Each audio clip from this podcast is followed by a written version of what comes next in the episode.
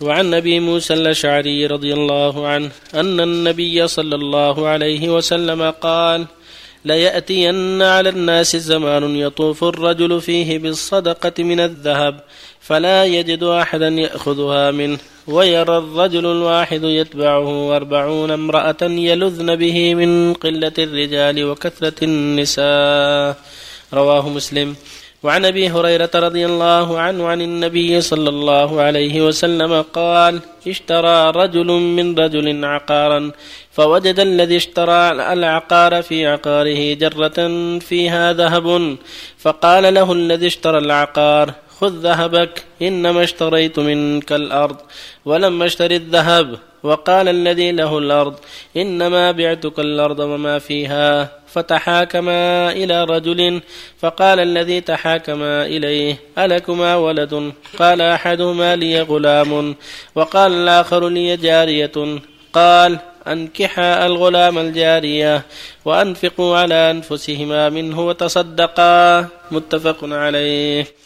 وعنه رضي الله عنه أنه سمع رسول الله صلى الله عليه وسلم يقول كانت امرأتان معهما ابناهما جاء الذئب فذهب بابن إحداهما فقالت لصاحبتها إنما ذهب بابنك وقالت الأخرى إنما ذهب بابنك فتحاكما إلى داود صلى الله عليه وسلم. فقضى به للكبرى فخرجتا على سليمان بن داود صلى الله عليه وسلم فأخبرتاه فقال ائتوني بالسكين أشقه بينهما فقالت الصغرى لا تفعل رحمك الله هو ابنها فقضى به للصغرى متفق عليه وبالله التوفيق. بسم الله الرحمن الرحيم. الحمد لله وصلى الله وسلم على رسول الله وعلى آله وأصحابه. أما بعد ففي هذه الأحاديث أشياء من الأحاديث العجيبة والعظيمة شيء يتعلق باخر الزمان وشيء يتعلق بفراسه القاضي واختلاف القضاة في الفراسة في الحديث الأول دلالة على أن المال يفيض في آخر الزمان كما جاء في أحاديث نزول عيسى بن مريم وغيره. يكثر المال ويفيض حتى لا يقبله أحد من كثرة الأموال. حتى إن الرجل تهمه صدقته يذهب بالصدقة من الذهب أو الفضة لا يجد من يقبلها لساعة كثرة المال عدم رغبة الناس فيه وذاك لقرب الساعة. هذا يدل على أن ما يقرب من الساعة يكون عند الناس كثرة أموال زهد في الاستكثار منها. وهذا عند نزول عيسى بن مريم وما يقع بعد ذلك. وقد يقع بعضه في زمن المهدي. وفي بعض الأوقات يكون عندهم حرص كما تقدم في حديث الكز الذي يحصل على فرات فيقتتلون عنده حتى لا ينجو من المئة إلا واحد من رغبته في المال. فالأحوال تختلف والجهات تختلف. وفي الحديث الثاني أن إنسانا باع عقارا على آخر فوجد المشتري جرة فيها ذهب في أرضه. فقال يا فلان بعت علي الأرض والعقار والجرة لك؟ مهم تبعي هذا يدل على الزهد والورع أو قلة الرغبة في المال فقال البائع أنا بايعك الأرض وما فيها ما بي خذ الجرة لك. كيف الناس اليوم يحبون المال؟ من يقول هذا؟ نعم. كل واحد يتبرع منه ما هو باغيه هذه آية وعبرة فاستشار تحاكم إلى شخص فأصلح بينهما. وقال لأحدهما لك ولد؟ قال نعم. والآخر قال لك بنت؟ قال نعم. قال زوج البنت على الولد وأنفق من هذا الذهب على الزواج وأنفق الباقي في وجوه الخير وأصلح بينهما بهذا. كل واحد منهم بغيه هذه حالة تشبه الحالة التي يدور فيها بزكاة ما أجل يقبلها. وفي حالة كون الفرات يحصل عن ذهب عن جبل من ذهب أو كنز من ذهب يقتتل الناس عليه حتى لا ينجو من المئة إلا واحد ضد هذه الحال من حرص على المال مثل حالة اليوم الناس اليوم وقبل اليوم من الحرص على المال. والواجب في مثل هذا هو التقيد بالشرع وأن الإنسان يأخذ المال من حله ويصرفه في وجهه. وإذا جاءه من غير طلب ولا شبهة فلا بأس بأخذه مثل ما قال صلى الله عليه وسلم لعمر ما جاءك من هذا المال وأنت غير مشرف ولا سائل فخذه ومع لا فلا تتبعه نفسك. فإذا كان عنده المال يتصدق يحسن يعطي الفقراء وإذا جاءه مال من طريق سليمة ليس فيها ظلم ولا فيها رشوة ولا فيها شر أخذه وصرف في وجوه الخير. والحديث الثالث قصة سليمان داود عليهما الصلاة ونبيان رسولان. اختلف حكمهما لأنه كان بالاجتهاد مو بالنص. جاءتهما امرأتان. تختصمان في ابن لهما أخذه الذئب. كان عند واحدة كل واحد ابن. فجاء الذئب فأخذ أحد ابنيهما كل واحد تقول اللي ذهب ابنك واللي الباقي هو ولدي فاختصما إلى داود. فقضى به الكبرى.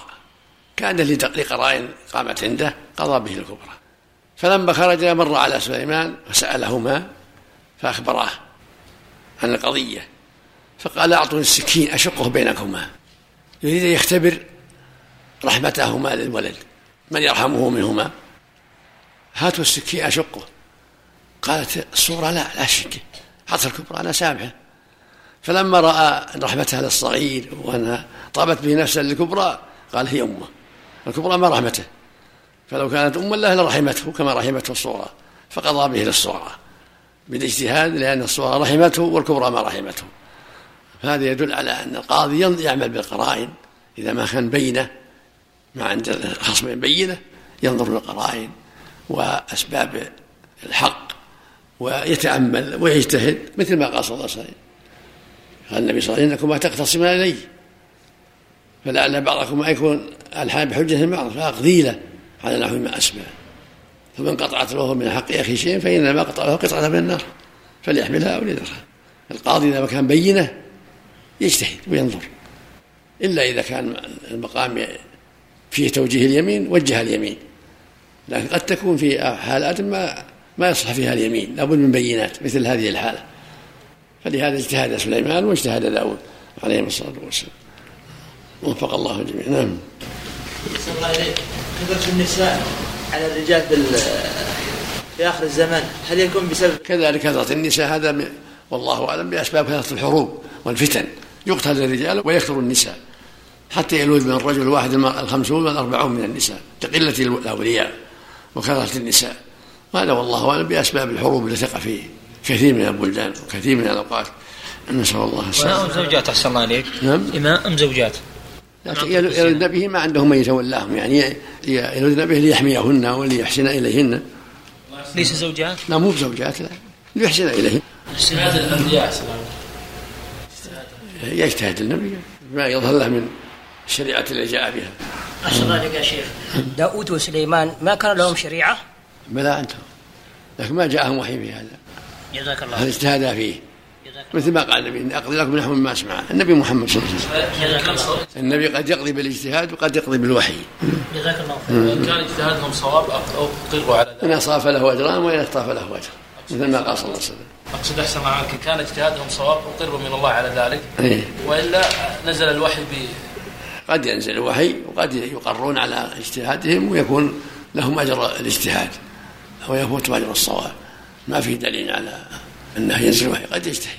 وفي قضية مثال مثل ما قال حديث مسلمه في الصحيحين تختصمان إلي ولعل بعضها يكون ألحن بحجتهم بعض فأقضي لها نحو ما أسمع. فمن قطعت له من حق اخيه شيء فانما أقطع له قطعة من النار فليحملها وليذرها. هذا معناه الاجتهاد. أحسن الله إليك يا شيخ. شرع من كان قبلنا إن كان وافق شرعنا هل نأخذ بها؟ اي هنا شرع ولا شرع لنا. إذا لم يأت شرعنا بخلاف. جزاك الله خير من قال من قال باب الاجتهاد مقفل الآن. ها؟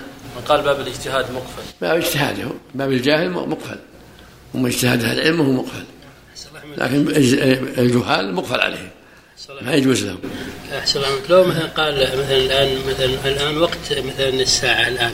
مثلا في علامات الساعة مثلا الآن قصر الوقت وكذلك الآن بعض البنات أكثر من الأولاد. الآن البنات النساء أكثر من الرجال. قد يكون في بعض البلدان وفي بعض البلدان لا مو مو كل بلد لكن مو بشرط أنه مو في البلد. قد يكون. هذا وهذا محتمل. مثلا لكن ما أخبر به النبي ابدا. قال اللهم صل على وسلم هل أحد من أهل العلم أحسن الله قال عن القرآن عن الآيات آه، ظنية الثبوت نعم. أو ظنية الدلالة. ما أخبر هذا هذا هذا جاء في السنة في الاحاد أخبار الاحاد أما القرآن كله قطعي. إلا المشتبهات تفسر بالمشتبه يرد محكم كما امره الله. من قال كثرة الأموال وقعت في عهد عمر بن عبد العزيز. نعم. وزمان عمر زمان عدل. كثر المال في زمان عمر بن عبد الخطاب وعمر بن عثمان وعمري وعمر بن عبد العزيز. كثر من لكن في آخر الزمان بعد في آخر الزمان سوف يأتي.